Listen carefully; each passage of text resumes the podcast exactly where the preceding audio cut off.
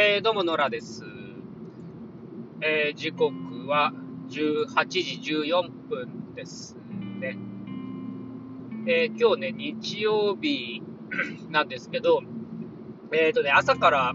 えーまあ、知り合いの、えーまあ、本屋さんというかまあいろいろ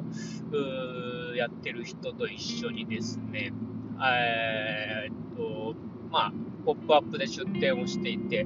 まあ、うちのパートナーも一緒だったんですけど、えー、出してましたと、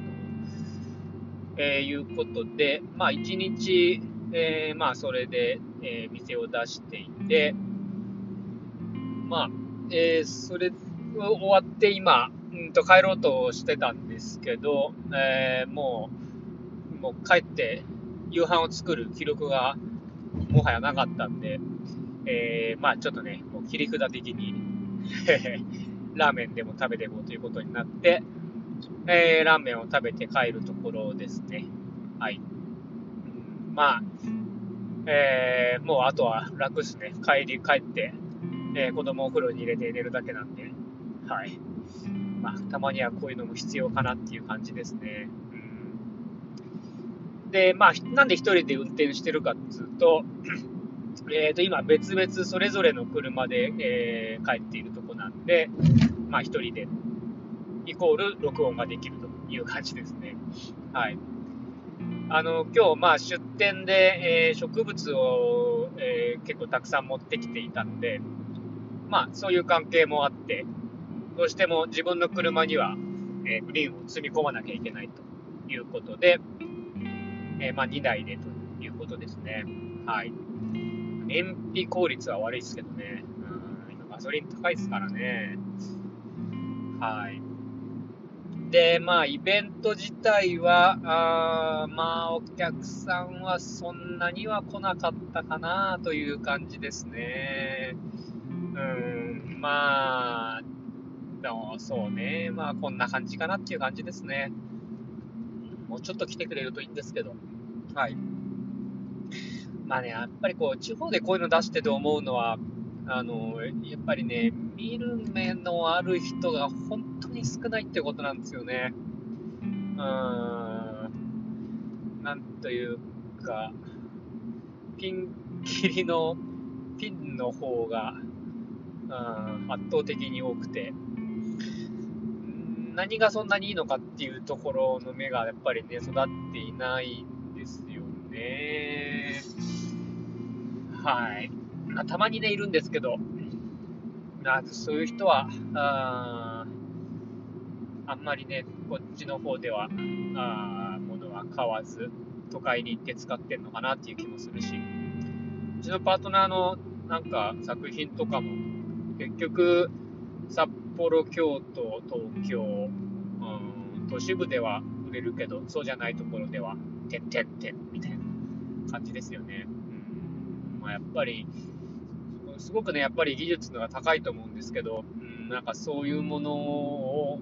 こうやっぱり、うん、判断できないっていうか見る目が、うん、使ってないなっていうのはやっぱり思うんですよね。はい。そうなんかね昨日あのなぜか寝る前にいろいろこう作業していてなんかそれも思い出したんですけど、うん、そうあの。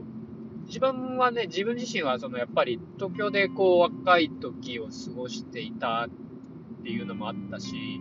あのまあ、こう雑誌の業界でアルバイトをしていたとか、うんまあ、それこそね、もう本当に、えー、なんていうかあのこうファッションのデザイナーとかあのそういう人とかともすごく、うん、なんかよくしてもらってたっていうのもあって。なんかねやっぱいいものをたくさん見せてもらったんですよね。うん、まああの小学校の頃とかも親に結構いろんなとこ連れてってもらってて、あのアメリカ住んでた時はイタリアに行ってそのもうダヴィンチとかボッチチェリとかそういうのも普通に原画でやっぱり見たりしたりしたしたりもしたし、うん、まあ音楽とかも。あのミュージカルとかねやっぱりいいのすごい好きでいろいろ見に行ったりもしたしうーんっていうのもあったんで、えーまあ、そういうのを育ててもらったなっていう気はするんですよね。うんまあ、やっぱりね、みんな育ってきた環境が違うから、じゃあ同じ目を持てと言われても、まあ、それはそうはいかないし、まあそういうね、違う目を持ってるから面白いっていう部分はあるんだけどだけど、うん、やっぱりね、やっ本当にいいものを評価でできあの、まあ、好き嫌い別にしても、これはいいものだっていうことの評価をやっぱり、うん、できる必要があると思うんですよね、うん、やっぱりそうじゃないとね、あの究極物売れないと思うんですよね。あの目利きができないと、これがいいものだっていうものを、自分が信じてるものを持ってかないと、やっぱりね、それは受け入れてもらえないし、うん、そうじゃないものを売っていたら本当薄利多売だし、とりあえず安く数を売れっていう今までの大量生産の流れに戻ってしまうわけなんで、まあ、それをね、まあ、自分なりの目を育てるというか、うん、そういう部分ってすごく必要だよなっていうのは、うん、思うんですよね、うん、そうなんかね、昨日その雑誌社でバイトしてた時のことを結構思い出していて、あのー、なんかね、当時、まあ、本当にね、僕別に何ができるってわけでもなかったんですけど、ま、たまたまその雑誌社にえー、っと履歴書送ったら、なんかお前面白いから来てみろみたいな話になって、で、まあ、女, 女性誌だったんですけどね、行って、まあ、なんか結構ね、あのいろんな本当今すごい有名になった漫画家さんとか、えー、のところによく原稿を取りに行ったりもしたし、あの一緒にバイトしてた人の あ, あれはお兄さんかなはもう本当ね、今もう超有名な俳優さんで、その頃は売れない舞台俳優で、えーまあ、あいつどうしてんのみたいな話とか結構してたりもしたんですけど結構そういう人普通にいたんですよね、うん、なんかもう本当あの巨匠のあのなんだ、えーとえーとイラストレーターの人の人とかともよく普通に話をしてたりもしたし、なんかね、あのでそういう人たちってね、結構気さくなんですよね。で、こう気さくにいろいろ声かけてくれるから、いろいろ話させてもらったりとか、まあね、やっぱ学生であんまお金なかったんでいっぱいおごってもらったりもしたし、あとはその音楽とかもね、すごい仲良かったレイアウトの人とかが、だいぶ自分より年上ですけど、あのよ